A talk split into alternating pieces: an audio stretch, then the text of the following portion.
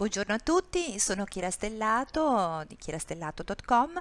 Oggi ci incontriamo per parlare di un tema molto diffuso, anche se non se ne parla troppo, ed è il tema della paura, la paura della paura. La paura, questo sentimento che accompagna l'uomo sicuramente sin dagli inizi del suo percorso su questo pianeta, un sentimento che ci blocca, ci limita molto spesso, che ha due estremi da una parte l'immobilità, rimaniamo fermi, impietriti, dall'altra il panico, quindi disturbi d'ansia, eh, gli attacchi di panico, eh, l'incapacità di poter vivere in pieno il nostro quotidiano. Eh, uno, uno, scrittore americano mm, di nome Lovecraft alcuni anni fa scrisse la più antica, la più forte emozione che l'uomo possa provare è la paura e la forma più suggestiva e violenta di questa paura è la paura dell'ignoto.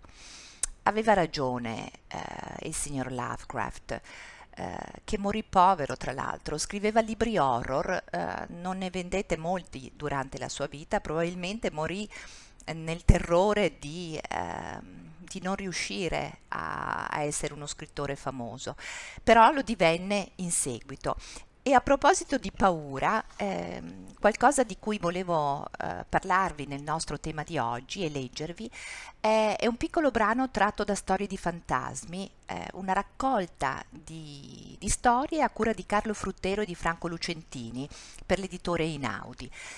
Questo breve brano parla del signor Paul che si risveglia improvvisamente nel suo letto e con la barba lunga senza sapere che cosa lo ha portato a trovarsi lì in quel momento e vediamo che cosa succede.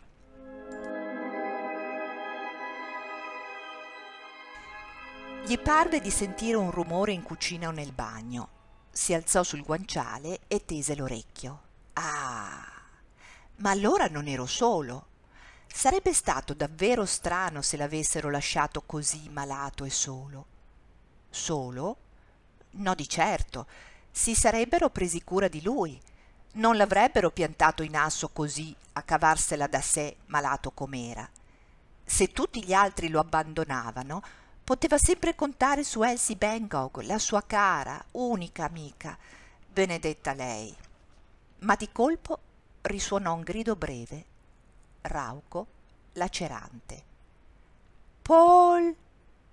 veniva dalla cucina e nello stesso istante ricordò due, tre, cinque, non sapeva quanti minuti prima, un altro suono che allora non aveva raccolto ma che adesso improvvisamente gli riecheggiava nitidissimo all'orecchio, aveva tentato di raggiungere la sua coscienza. Era stato un lievissimo urto tra metallo e metallo in tutto identico al suono che Oleron produceva infilando la chiave nella toppa. Ehi, chi è? gridò dal suo letto. Non ebbe risposta. Chiamò di nuovo. Ehi, chi c'è? Chi è? Questa volta non c'erano dubbi. Dalla cucina venivano tonfi cupi e soffocati. Ma è una cosa incredibile, borbottò, e per giunta sono debole come un Ehi laggiù, chi mi ha chiamato? Elsie, sei tu? Poi prese a picchiare col pugno sulla parete vicino al letto. Elsie, Elsie, mi hai chiamato? Eri tu? Perché non vieni qui? Vi fu il rumore di una porta che si chiudeva, poi silenzio. Oleron cominciava a preoccuparsi. Sarà un'infermiera, borbottò. Elsie avrà fatto venire un'infermiera, è chiaro. Povera ragazza, Sta qui al mio capezzale quando ha un'ora libera e ha trovato un'infermiera che le dà il cambio. Ma sembrava la sua voce, Elsie o chiunque sia. Non riesco a capire. Bisogna che vada a vedere cosa sta succedendo. Mise una gamba giù dal letto. Sapendo di essere debolissimo, allungò il braccio per reggersi al muro. Ma prima di posare anche l'altra gamba, si fermò a riflettere accarezzandosi quella barba inspiegabile. Gli stava venendo meno il coraggio di raggiungere la cucina. Era un viaggio lunghissimo. Con ogni probabilità un essere orrendo sarebbe balzato alle spalle dell'uomo che avesse osato avventurarsi fin là.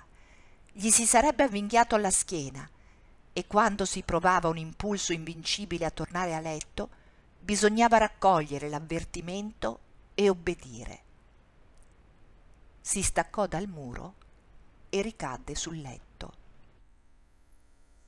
Ecco, qui vediamo espresso bene eh, proprio tutto quello che è il mondo della paura, della paura dell'ignoto.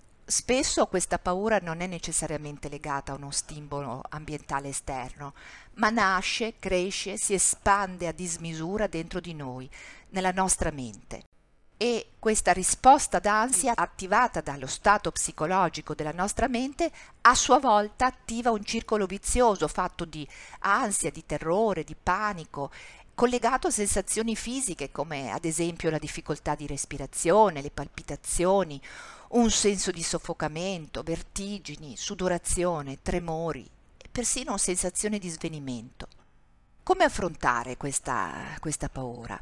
In psicologia e in psicoterapia vi sono approcci diversi. Eh, uno viene definito intenzione paradossa, quindi la persona viene esposta agli stimoli che provocano la sua paura, soprattutto quando questi stimoli sono stimoli magari anche reali, come può essere ad esempio la fobia per eh, per un insetto e eh, essendo esposti agli stimoli la persona insieme al terapeuta può arrivare ad una desensibilizzazione alla risposta.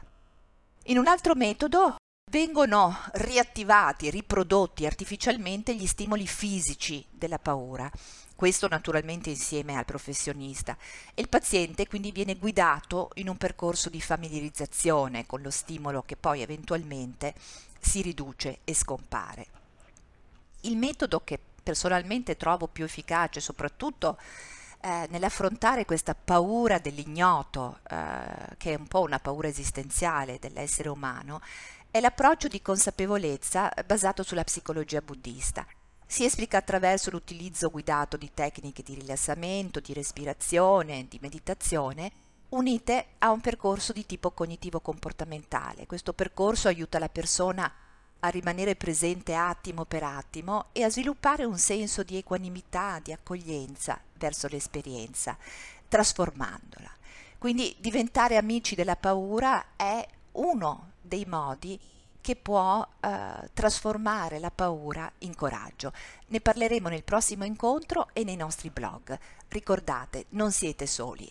Auguro a tutti una vita senza paura. Ciao e buona vita a tutti.